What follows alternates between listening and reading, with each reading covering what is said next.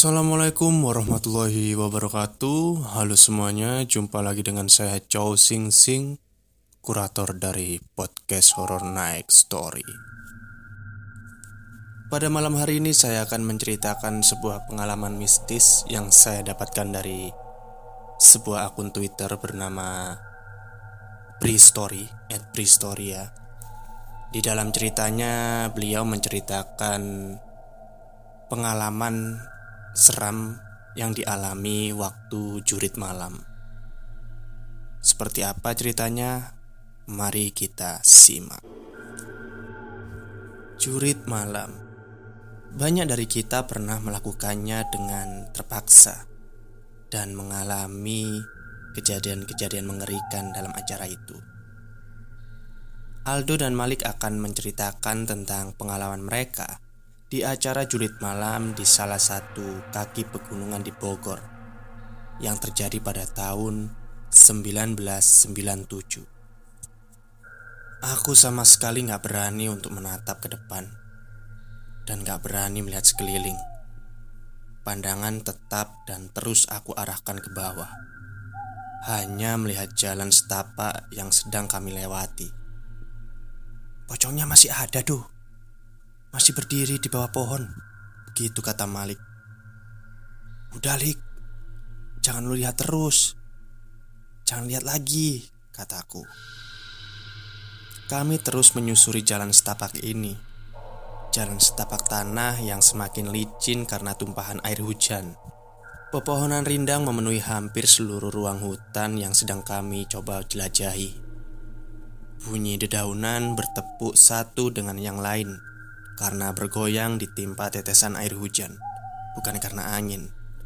Hal ini semakin menambah mencekam suasana. Aku dan Malik masih dalam perjalanan menuju pos 4. Sungguh perjalanan yang teramat panjang. Ketakutan terus menyeruak memenuhi isi jiwa dan pikiranku.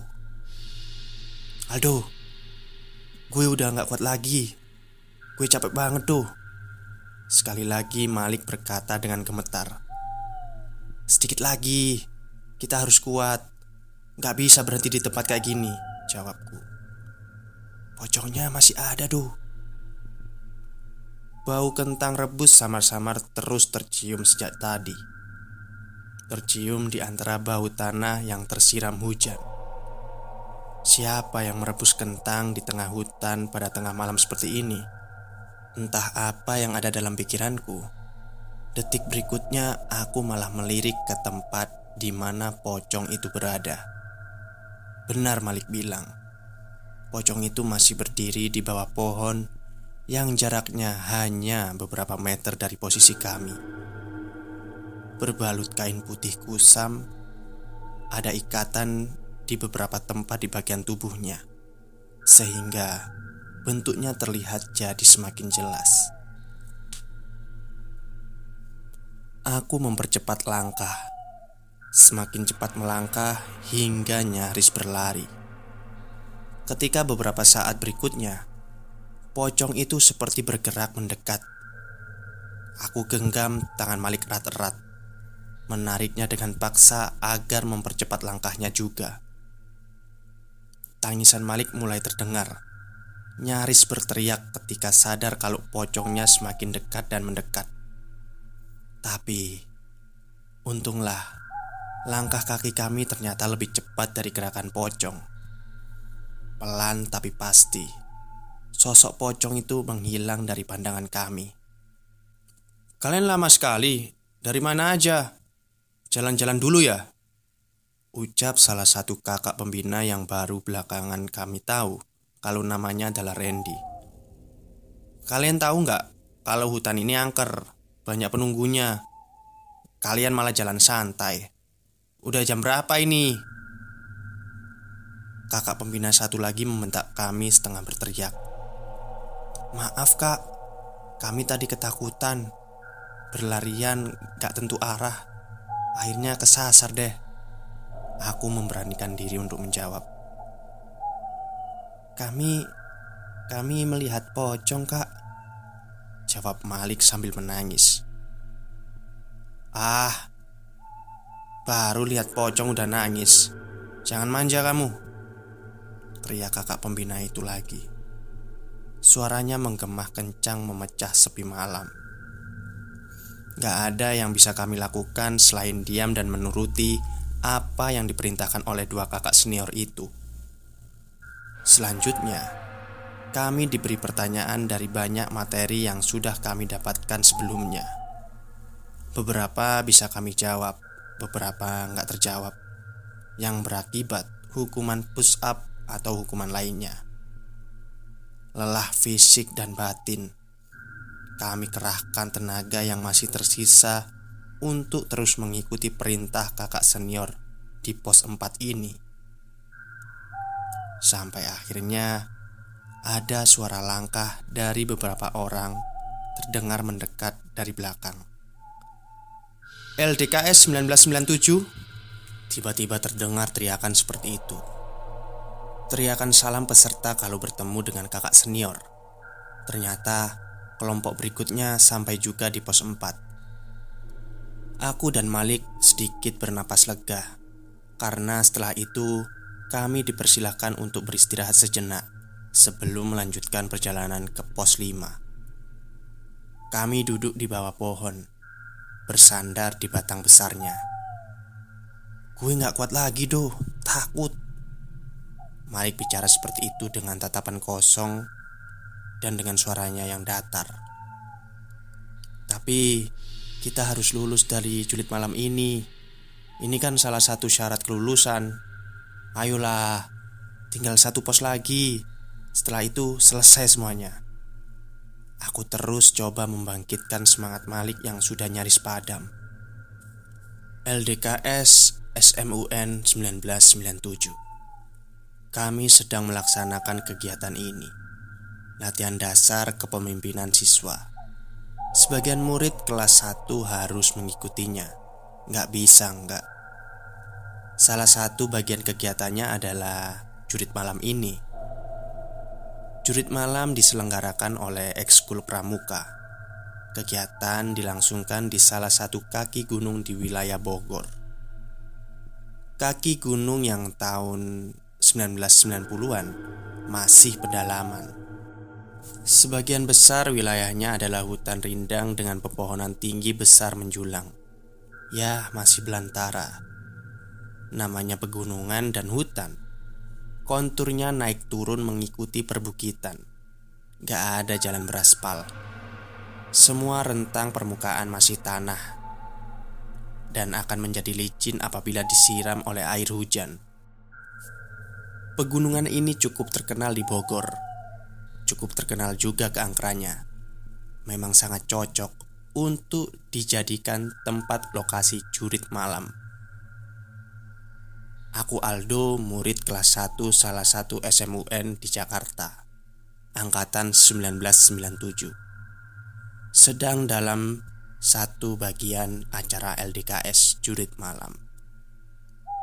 Seluruh peserta diharuskan berjalan menyusuri jalan setapak di tengah hutan Untuk menuju pos-pos yang sudah ditentukan.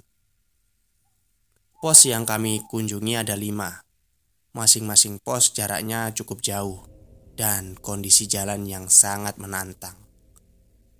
Dari pos satu ke pos berikutnya, semakin gila kondisinya. Menurutku, ini adalah pengalamanku yang paling mengerikan. Masing-masing siswa dibentuk per kelompok. Satu kelompok terdiri dari dua orang. Setiap kelompok berjalan satu-satu setiap beberapa puluh menit, gak bebarengan. Sebelum acara dimulai, para kakak panitia dan pembina sudah mewanti-wanti kepada kami untuk selalu berhati-hati. Daerah wilayah kaki gunung ini terkenal angker dengan kondisi alam yang masih berbahaya di banyak bagian. Satu yang paling aku ingat omongan dari kakak panitia yang beberapa kali diulang. Ingat ya, kami tidak menyiapkan hantu-hantuan. Tidak ada seorang pun dari panitia dan pembina yang menyamar jadi hantu untuk menakuti kalian. Kalau nanti di tengah kegiatan kalian melihat pocong, kuntilanak, atau teman-temannya, dapat dipastikan kalau itu adalah hantu beneran, bukan bohongan.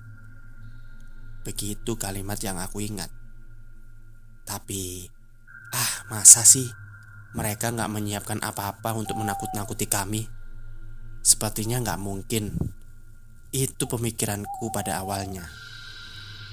Tapi Pikiranku berubah ketika aku dan Malik mulai dalam perjalanan menuju pos 2, pos 3, dan pos 4 tempat kami sedang istirahat ini.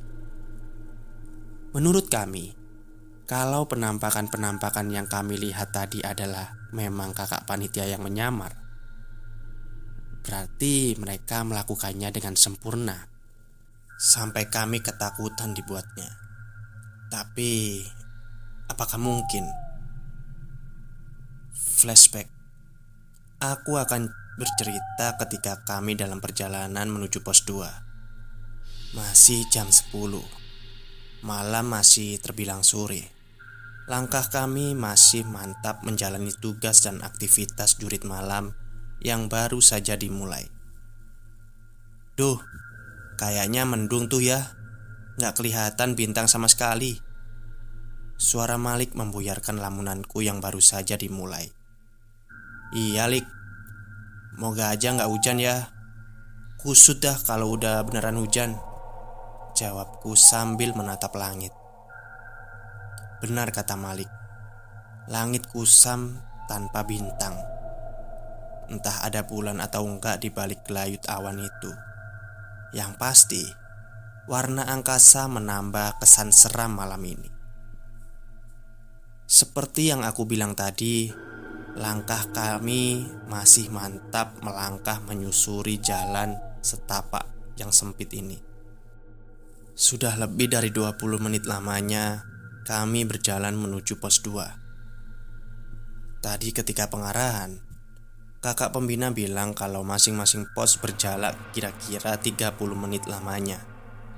Kalau berjalan kaki.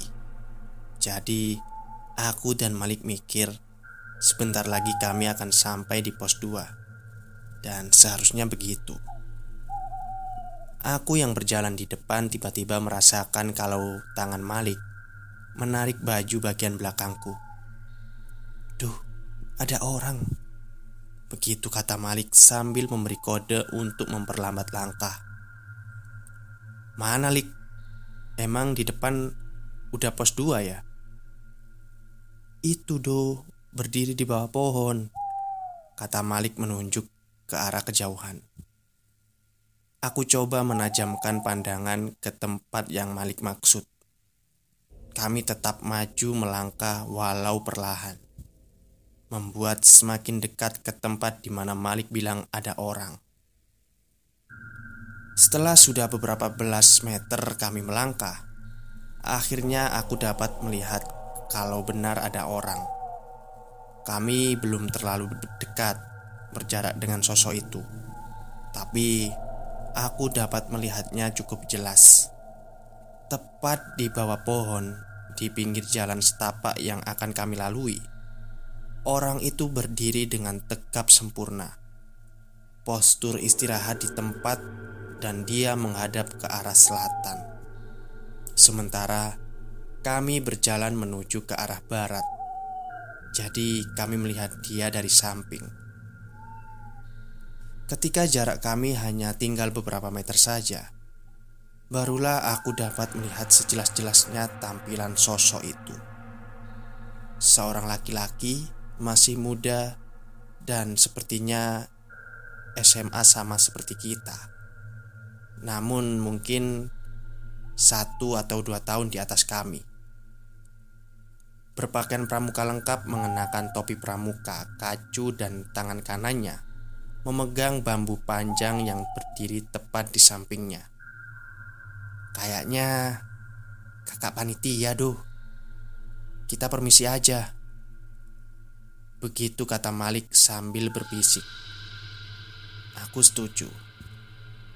Kami terus berjalan sampai akhirnya harus melintas tepat di depan sosok yang kami pikir adalah kakak panitia yang sedang bertugas. LDKS 1997 Aku setengah berteriak Memberi salam tanda kegiatan. Permisi kak, kami mau lewat. Aku menambahkan. Kakak panitia itu tetap diam bergeming. Posisinya nggak berubah.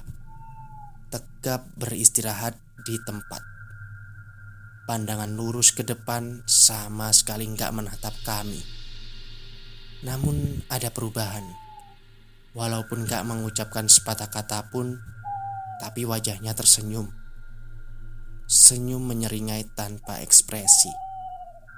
Wajahnya pucat seperti orang yang sedang kelelahan. Beberapa detik lamanya aku dan Malik kikuk sambil diam berdiri di hadapannya. Bingung harus berbuat apa Serba salah. Sementara kakak panitia itu tetap pada posisinya saat itu aku berpikir kalau memang dia ditugaskan untuk menakut-nakuti kami. Dan tugasnya berhasil Karena aku dan Malik mulai merasakan ketakutan. Ayo, jalan aja Lik. Kayaknya ini bukan pos 2 Aku bilang begitu. Gak menjawab apa-apa Malik langsung melangkah. Aku mengikuti langkahnya yang terburu-buru itu. Permisi kak Sekali lagi aku mengucapkan salam. Tetap Dia nggak bergerak sama sekali. Posturnya tetap seperti itu dengan wajah tersenyum datar. Aku dan Malik terus berjalan meninggalkannya. Sebelum kami jauh pergi meninggalkannya Aku sebentar melirik ke belakang. Gak ada perubahan. Posisi kakak panitia itu belum berubah. Dia tetap berdiri pada tempatnya Sekitar 10 menitan Kami sampai juga di pos 2 Ada beberapa kakak panitia yang menunggu di pos ini. Di sini kami diberi tugas dan pekerjaan yang belum terlalu menyelah, melelahkan. Semua dapat kami selesaikan dengan baik.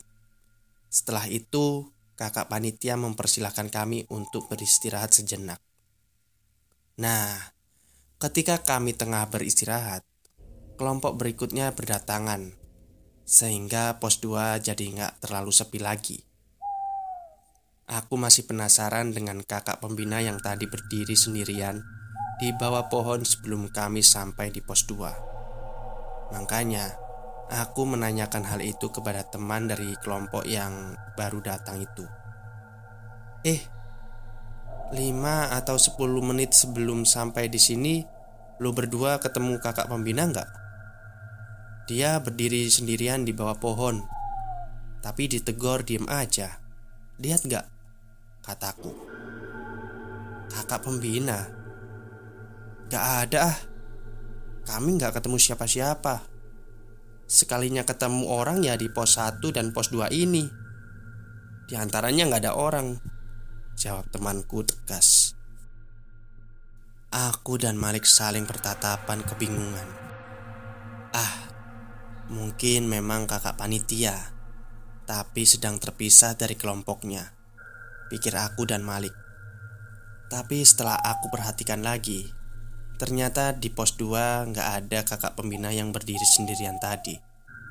Wajahnya mereka jelas-jelas berbeda. Aldo, Malik, cukup istirahatnya. Kalian sekarang jalan ke pos 3 Lebih hati-hati lagi Walaupun jaraknya dekat, tapi kondisi jalan menanjak terus. Berdoa dulu sebelum jalan.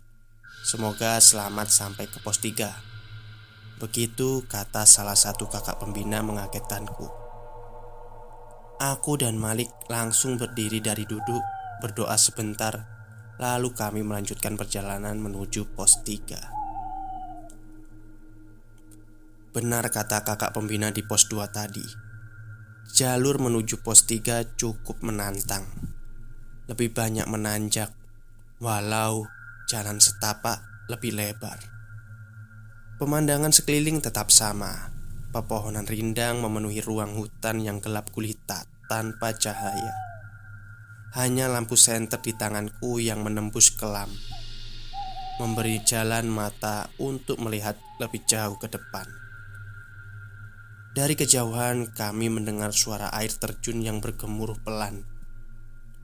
Gunung ini memang cukup banyak memiliki air terjun yang indah di beberapa sudutnya. Duh, gue capek. Jalannya nanjak pelan-pelan dulu, doh. Malik yang berjalan di belakang berucap dengan napas ngos-ngosan. Ya, jawabku pendek sambil memperlambat langkah. Malik benar. Jalan menanjak yang tengah kami lalui ini cukup konstan.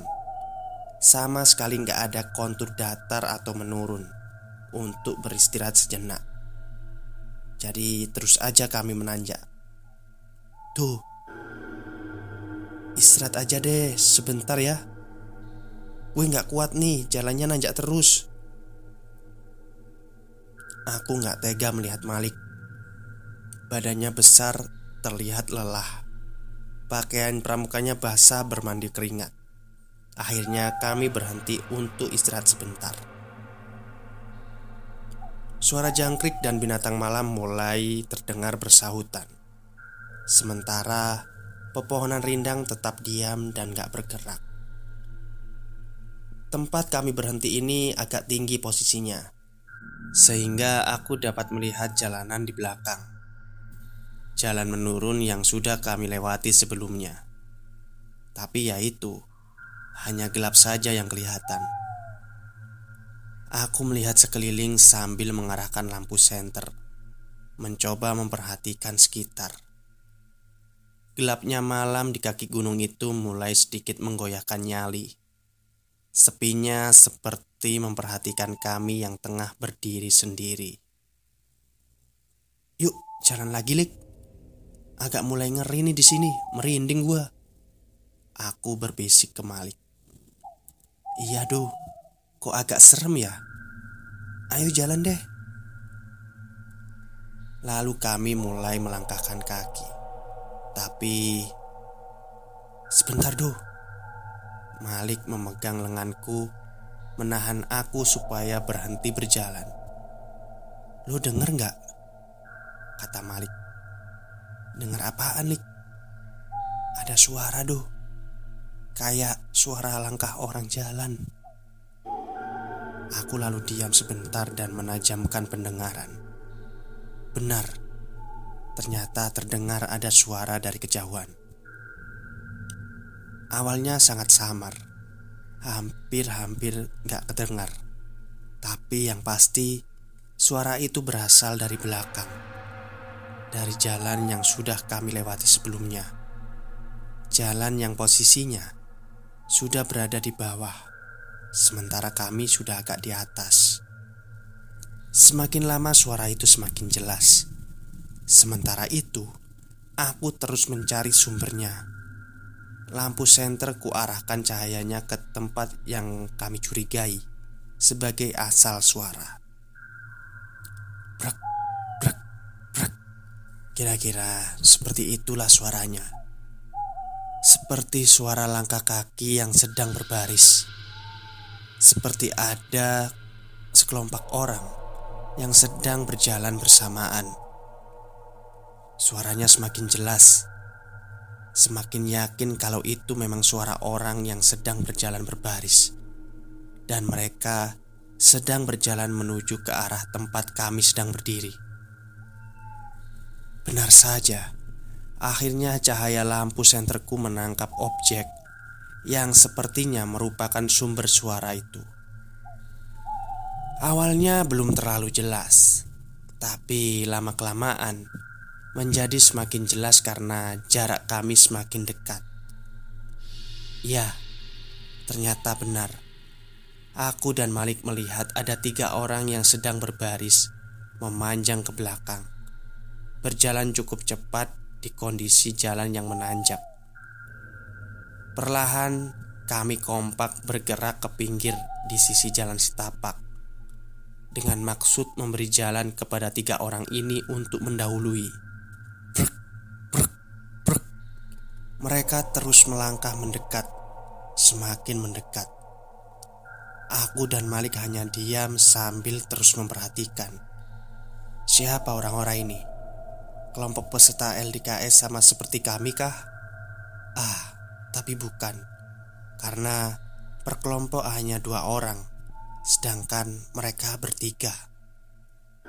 Kelompok kakak pembinakah? Mungkin saja. Tapi beberapa belas detik kemudian, kami baru sadar kalau mereka jelas-jelas bukan kakak pembina. Tiga orang berseragam pramuka lengkap dengan masing-masing tangan kanannya memegang tongkat bambu panjang. Hingga akhirnya mereka hanya tinggal beberapa meter saja dari tempat kami berdiri. Keterkejutan kami yang pertama adalah sosok yang berjalan paling depan. Kami yakin kalau ini adalah sosok yang sama dengan yang kami lihat sedang berdiri sendirian di bawah pohon sebelum pos 2 tadi. Kami yakin itu. Kami masih sangat hafal dengan wajahnya, gesturnya, dan senyumnya. Ya, dia masih terlihat senyum tanpa ekspresi Sambil terus berjalan melangkahkan kaki. Sementara di belakangnya ada dua orang dengan penampilan sama Berpakaian pramuka lengkap dengan topi dan kacu. Tapi sebentar Ada keterkejutan kami yang kedua Keterkejutan yang akan membuat kami ketakutan amat sangat setelah mereka benar-benar sudah berada di hadapan, secara sadar dan sangat jelas, kami melihat kalau ternyata sosok yang berjalan paling belakang gak mengenakan topi pramuka, seperti dua teman di depannya, tapi dia tetap mengenakan seragam pramuka lengkap. Tahu nggak kenapa sosok yang berjalan paling belakang itu tidak mengenakan topi? Itu karena dia tidak memiliki kepala. Dia berjalan berbaris di belakang tanpa kepala. Ada pramuka berjalan tanpa kepala, pikirku. Malik langsung jatuh terduduk di sampingku berdiri. Sementara aku diam sambil terus memperhatikan. Tubuhku lemas, tulang-tulang rasanya seperti lepas dari engselnya. Jantung seperti berhenti berdetak melihat semua itu. Tiga sosok menyeramkan itu terus saja berjalan, berbaris dalam kegelapan, berjalan tanpa jeda dan lelah di jalan yang terus menanjak. Kami memperhatikan sampai akhirnya mereka hilang di dalam kegelapan. Gimana, Lik? Lanjut jalan aja. Apa mau balik lagi ke pos 2? Tanyaku ketika sudah mulai bisa mengatur nafas Lanjut aja doh Harusnya sih pos 3 nggak jauh lagi Tapi pelan-pelan aja ya Gue nggak mau ketemu pramuka baris yang tadi lewat. Malik menjawab nyaris berbisik. Ya, pada akhirnya kami memberanikan diri untuk melangkah melanjutkan perjalanan. Syukurlah Di sisa perjalanan menuju pos 3 Kami nggak bertemu lagi dengan pramuka tanpa kepala itu. Untuk sementara Kami bisa bernafas lega Untuk sementara. Ini gunung terkenal angker. Bisa jadi yang kalian lihat itu benar adanya. Tapi ini bagus untuk mental kalian. Gak boleh takut sama hantu. Jangan manja. Begitu kata salah satu kakak senior penunggu pos 3 Ketika kami menceritakan kejadian yang baru saja kami alami. Ah ya sudahlah. Yang penting kami sudah cerita Setelah selesai melaksanakan tugas di pos 3 Lagi-lagi kami dikasih kesempatan untuk istirahat sebentar sebelum melanjutkan perjalanan ke pos 4. Singkatnya, perjalanan dari pos 3 menuju pos 4 kami nggak bertemu lagi dengan barisan pramuka yang salah satunya tanpa kepala. Seperti yang sudah aku ceritakan di awal tadi, kami malah mendapatkan teror yang lain. Kami melihat penampakan pocong, pocong yang teramat sangat mengerikan menguras nyali, meremukkan mental dan batin kami. Kami ketakutan di batas yang paling maksimal. Di pos 4 Gue gak kuat lagi doh, takut Malik bicara seperti itu dengan tatapan kosong dengan suaranya yang datar. Tapi Kita harus lulus dari juret malam ini. Ini kan salah satu syarat kelulusan. Ayolah Tinggal satu pos lagi. Setelah itu selesai semuanya. Aku terus coba membangkitkan semangat Malik yang sudah nyaris padam. Aku yang biasanya pemberani, kali ini merasakan pengalaman yang sepertinya memberikan arti lain dari kata takut. Nyaliku bergetar hebat, mentalku goyah. Tapi walaupun begitu, kami harus tetap maju. Harus menyelesaikan jurit malam ini. Aldo, Malik, cukup istirahatnya. Ayo kalian lanjut ke pos 5, pos terakhir. Salah satu kakak pembina memberi kami perintah. Kemudian kami berdiri dan mulai berjalan lagi menuju pos 5 Pos terakhir Kondisi jalan menuju pos 5 ini lebih banyak menurun Walau sesekali ada sedikit tanjakan Memang, sepertinya kami menuju kaki gunung yang paling rendah, menuju perkemahan tempat kami menginap. Jarum jam pada jam tangan sudah menunjukkan ke arah pukul satu lewat tengah malam. Hujan yang turun sejak pos 4 tadi tiba-tiba berhenti, menyisakan becek di jalan menurun dan menjadikannya licin.